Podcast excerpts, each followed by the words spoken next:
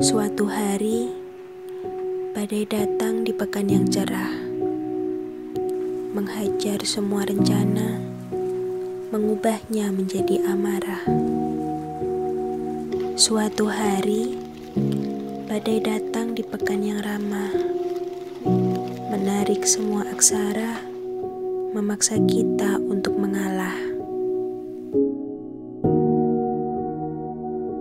Namun, yang sebetulnya paling lelah adalah ketika seolah-olah kekalahan menjadi sesuatu yang membutuhkan alasan. Ketika seolah-olah kegagalan menjadi sesuatu yang harus selalu diberi pembenaran. Ketika seolah-olah hidup selalu menuntut kita untuk maha tidak bercelah. Padahal sesekali badai datang dan kita tidak tahu mengapa.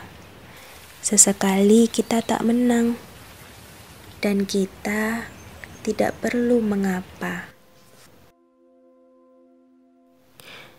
Barangkali kita lupa untuk memahami bahwa ada penerimaan yang harus kita telan tanpa tetapi. Penerimaan bahwa kita adalah manusia yang tak perlu mencari karena di setiap hari-hari yang tak sempurna.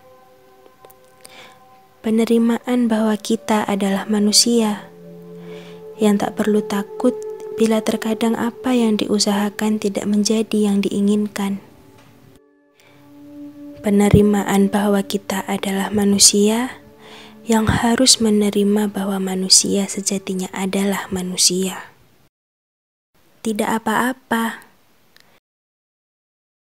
kita berhak untuk tidak dituntut selalu bermakna.